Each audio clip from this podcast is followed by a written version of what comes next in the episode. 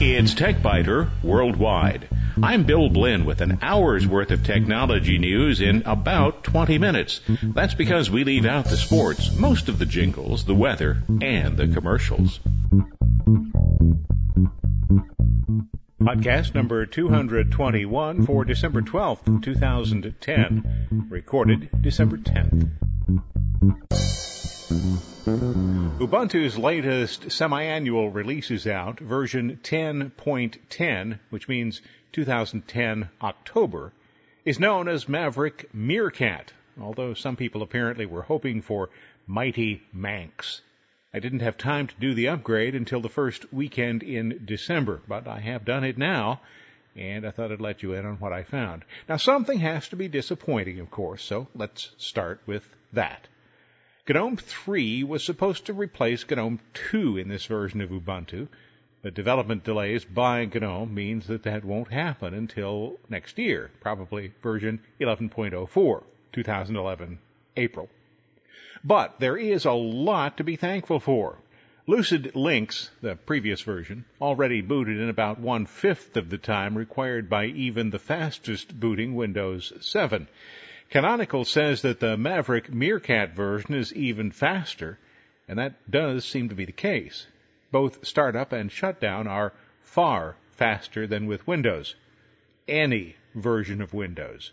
The only way you can shut down Windows faster is just to turn the computer off.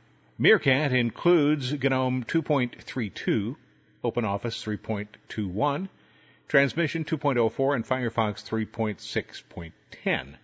Some of the earlier updates made updating Firefox a painful process, and that's unfortunate because most people who choose Linux will probably also choose Firefox.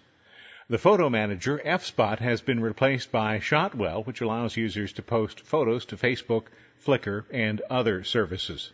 You can update from within version 10.04 via the Update Manager, but you'll need to modify the software sources panel because 10.04 is a long-term support release.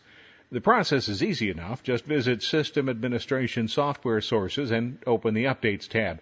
Then change Check New Distribution Releases to Normal Releases. After that, you'll be presented with an option to install the new version. Easy. When you reboot the system following the update, you'll find new themes, icons, and default wallpaper. You would expect that. You'll also see some new typefaces, the Ubuntu font family that improve readability.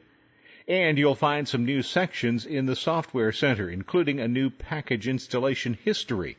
And although Ubuntu is open source software, you'll also have the opportunity, via the Software Center, to purchase some commercial software. In the previous version, Canonical introduced the online Ubuntu One service. Users receive 2 gigabytes of online storage without charge. These days, 2 gigabytes isn't much. But now it's possible to upgrade for less than it was before 20 gigabytes for $3 a month or about $30 a year. And there's now a Windows client for Ubuntu One in case you need to use what Canonical calls a legacy operating system. The bottom line for Ubuntu 10.10 for cats, Maverick Meerkat is the latest, slickest version of Ubuntu Linux yet. This is an operating system that the average computer user can install to dual boot with Windows. At least so long as that average user is willing to read the instructions and follow directions. For more information, visit the Ubuntu website. You'll find a link to it from the TechBiter Worldwide website. I was recently involved in a discussion of domain names and suggested that anyone who's in business and uses a Yahoo or Gmail or AOL address is telegraphing a message to prospective clients.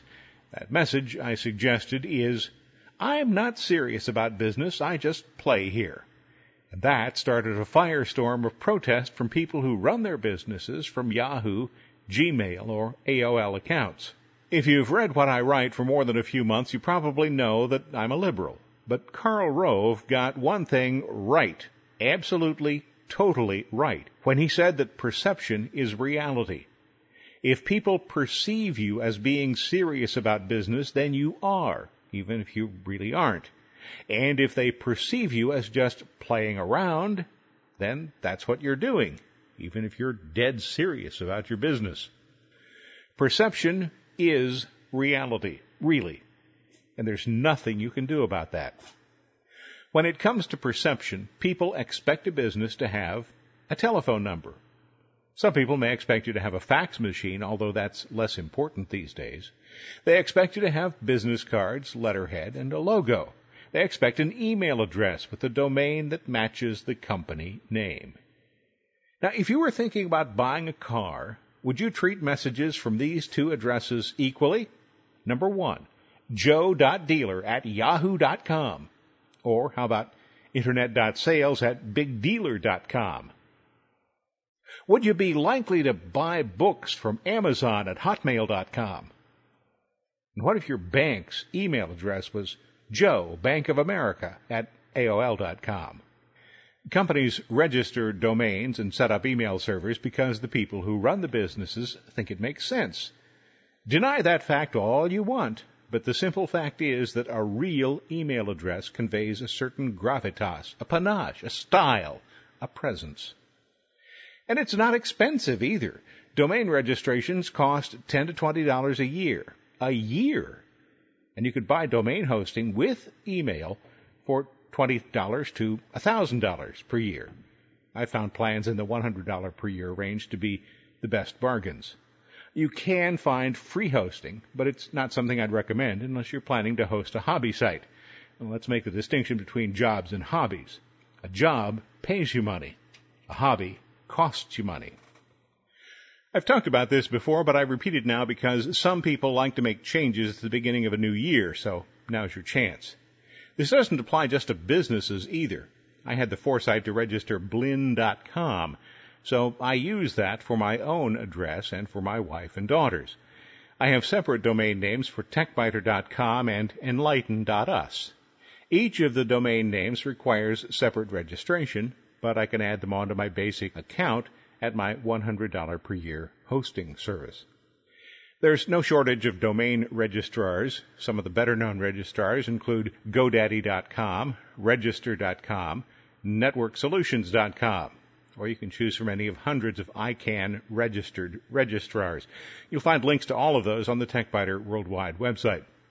And when it comes to hosting, my favorite is Bluehost, but there are other good hosting services. GoDaddy does some hosting. One-and-one.com is a pretty good service. Verio.com, a little high priced, but reliable. Or choose from any of the hundreds of hosting services you'll find with a Google search. But beware, offers that seem too good to be true probably are. A survey of 58,000 consumerreports.org readers in the US suggests that AT&T doesn't provide a lot of satisfaction. Of all the carriers listed in the report, AT&T was the only one that scored lower this year than last year. This was one reason that some potential iPhone buyers have stayed away. Apple's phones work only on AT&T's network. According to the Consumer Reports blog, more than half of the AT&T users who have responded have an iPhone, and iPhone owners are much less satisfied with their service providers because they say that web browsing and email don't work well on the AT&T network. In a significant turnaround, Sprint is about even with the former top ranked Verizon, which is now number two in customer satisfaction. In recent years, Sprint has not performed well in the rankings. And U.S. Cellular, which serves about half of the United States, mainly Midwest and South, actually beat Verizon in customer satisfaction. The survey is part of the annual cell phone report package.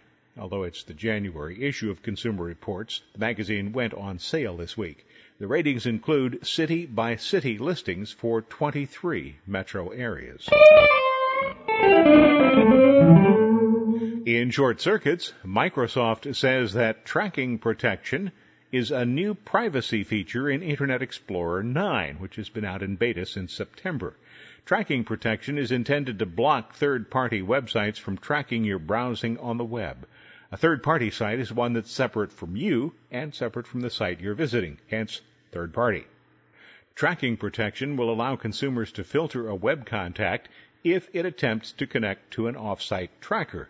Microsoft Vice President Dean Hachamovitch, head of the Internet Explorer development section, says that developers are trying to find the right balance between real consumer benefits that can come from sharing while providing the user choice and control regarding privacy.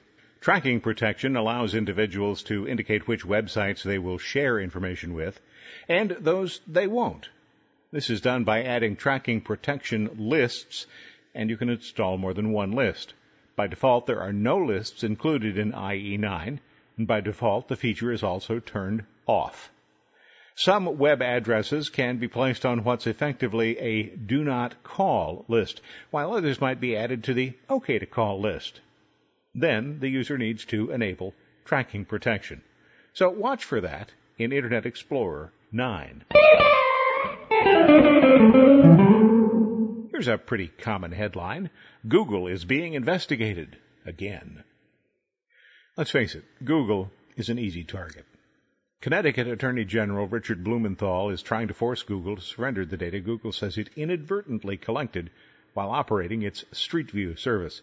Blumenthal, who will take a seat in the U.S. Senate early next year, seemed miffed that Google won't show him what it got. Blumenthal says the legal action is like a subpoena he terms it a civil investigative demand and says that it's essential to verify what data Google collected to assure that there's no repeat performance. According to the Attorney General and Senator elect, Google has already permitted international regulators to view the data, but they won't let him look at it. Google has admitted that it accidentally scooped up Wi Fi data, including passwords and, in some cases, email messages. Now, it's not like Google was actively seeking out private or encrypted data. Anything the company gathered came from unsecured Wi-Fi networks. If you don't care about your data enough to install basic security on your Wi-Fi network and broadcast private data to everyone in your neighborhood, why is this a problem for Google? Google says it was a mistake and that it's sorry to have mistakenly collected payload data from unencrypted networks. When the company realized what had happened, I quote, we stopped collecting all Wi-Fi data from our Street View cars and immediately informed the authorities. Google says it did not want and never has used the data and would simply like to delete it. That's not possible, of course, until people like Connecticut Attorney General Richard Blumenthal stop demanding the right to look at it. Thanks for listening to TechBiter Worldwide, the podcast with an hour's worth of technology news in about 20 minutes. I'm Bill Blinn. Check out the website www.techbiter.com. And if you like, send me an email from there. Thanks. Bye bye.